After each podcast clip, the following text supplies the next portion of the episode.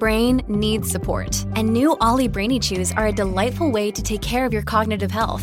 Made with scientifically backed ingredients like Thai ginger, L-theanine, and caffeine, Brainy Chews support healthy brain function and help you find your focus, stay chill, or get energized. Be kind to your mind and get these nootropic chews at Ollie.com. That's OLLY.com. These statements have not been evaluated by the Food and Drug Administration. This product is not intended to diagnose, treat, cure, or prevent any disease. Welcome, dear students, dear learners, to episode number 164 of You, Me, and Words, a podcast through which we explore the English language, grow our English vocabulary, and learn something new in each and every episode.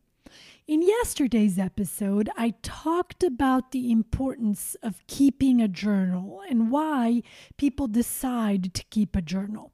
In today's podcast episode, I would like to stay on the same topic, but I would like to look at it from a different perspective. So, what about journaling and self-improvement?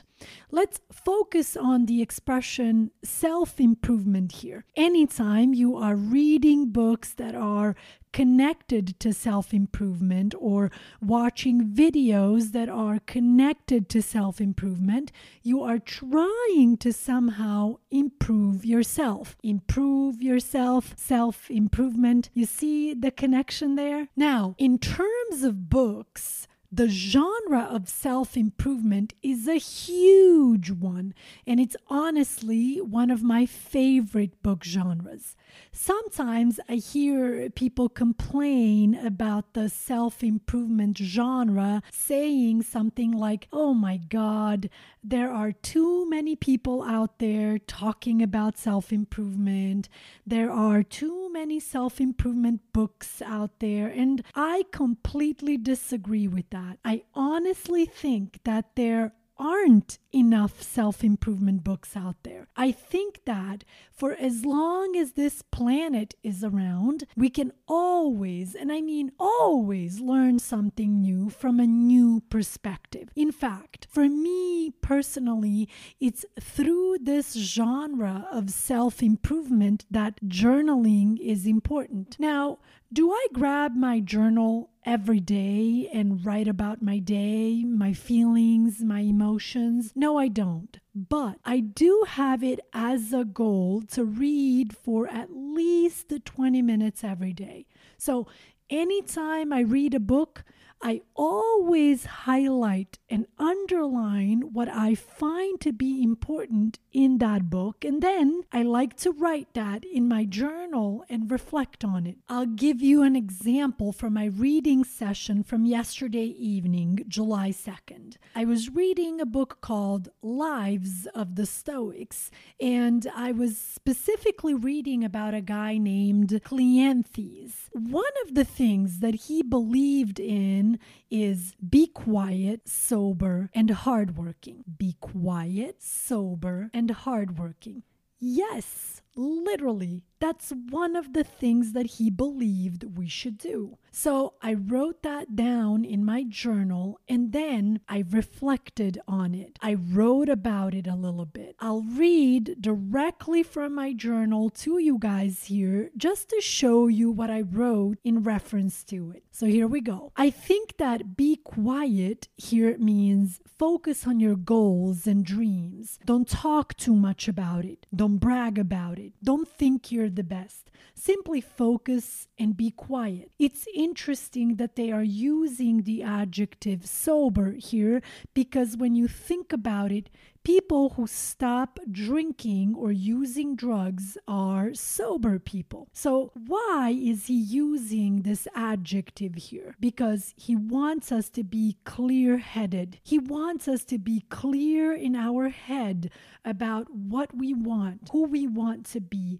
and how we're going to get there. It almost feels like hardworking is the final and most important part of the process. Be quiet, sober, and work hard, because without that effort, nothing will come to you. So, to answer the question of do I keep a journal, I would say yes, I do, in this type of format. in the format of I read something interesting in a book and I reflect on it. You may agree or disagree with this, but I think that this is especially important with self-improvement books. Why? Because that's what they are. They are self-improvement books. Those types of books are full of ideas and methods in terms of how we can improve ourselves, and you may read an entire chapter about it and think that all of it is important and useful, but it's impossible for you to remember all of that. We are human beings. At the end of the day, we are constantly distracted by thoughts, ideas, feelings, emotions. There are tons of distractions that we experience throughout the day that are there to distract us, to get us away from our focus. So I find that writing about these ideas is an excellent way to process it all and remember it better. It's also a great way to review it all, which I try to do several times throughout the week. I find that reminders are useful. They help me to stay focused when I am about to get distracted. In that sense, I'm not surprised that journaling is broadly recognized as a powerful tool for self-improvement and personal growth. But there is another aspect of journaling which I think is fascinating. There is the historical aspect of journaling through which we have been able to learn more about very particular historical events. One of the most famous cases that I can think of is the case of Anne Frank. Anne Frank was a young girl who lived during the time of World War II. When she turned 13, she got a diary as a birthday gift. A diary is basically the same thing as a journal. Just 1 month after that, she and her family had to hide from the Nazis in Amsterdam. Anne started writing in her diary about what life was like hiding from the Nazis. She also wrote about her thoughts and feelings. After about 2 years, the Nazis found Anne and her family. A woman named Miep Gies, who had helped the family hide, found Anne's diary. She kept it safe, hoping to give it back to Anne when the war was over. Sadly, Anne didn't survive the war, but her father, Otto Frank, did. Miep gave him Anne's diary. Otto knew Anne wanted her diary to be a book, so he made it happen. The book was first printed in 1947 in the Netherlands. Now, it has been translated into many languages and lots of people around the world have read it. Anne's diary is very important because it tells us what it was like to live during World War II. It helps people understand how bad the war was. It shows that even in the worst of times, a young girl can have hope and dreams. Then there is also the Roman Emperor Marcus Aurelius, who is often regarded as the last of the 5 good emperors of Rome. He was also a Stoic philosopher, and his personal journal was later compiled or registered into a book titled Meditations. His journal was never intended for publication. In other words, his journal was never written for other people to read. Instead, it served as a personal tool for self-improvement and philosophical reflection. Aurelius used it to record his thoughts on Stoic philosophy and apply these principles to his personal life and leadership. This is evidenced in Meditations, which is essentially a series of personal reflections and exercises in Stoic philosophy. By the way, dear students, if you haven't read the book Meditations by Marcus Aurelius, you have to read it. It's incredible. The entries in Meditations range from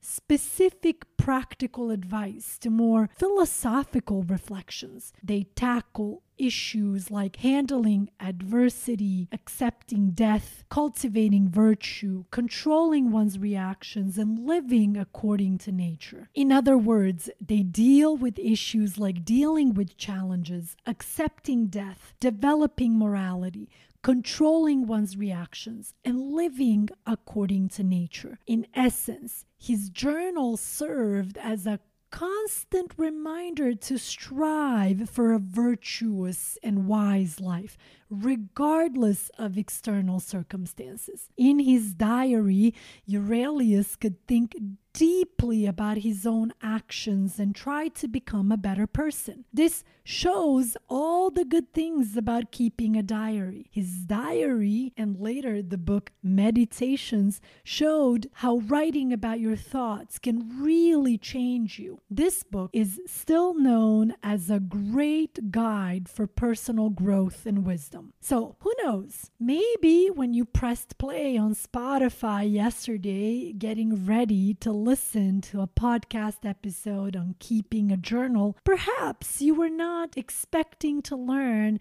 that keeping a journal has served us in many other ways than just simply writing about your day and your surroundings. Who knows? Perhaps you've never tried journaling before. Who knows? Maybe you'll feel a little bit inspired to at least try it after listening to this episode. As always, thank you for listening.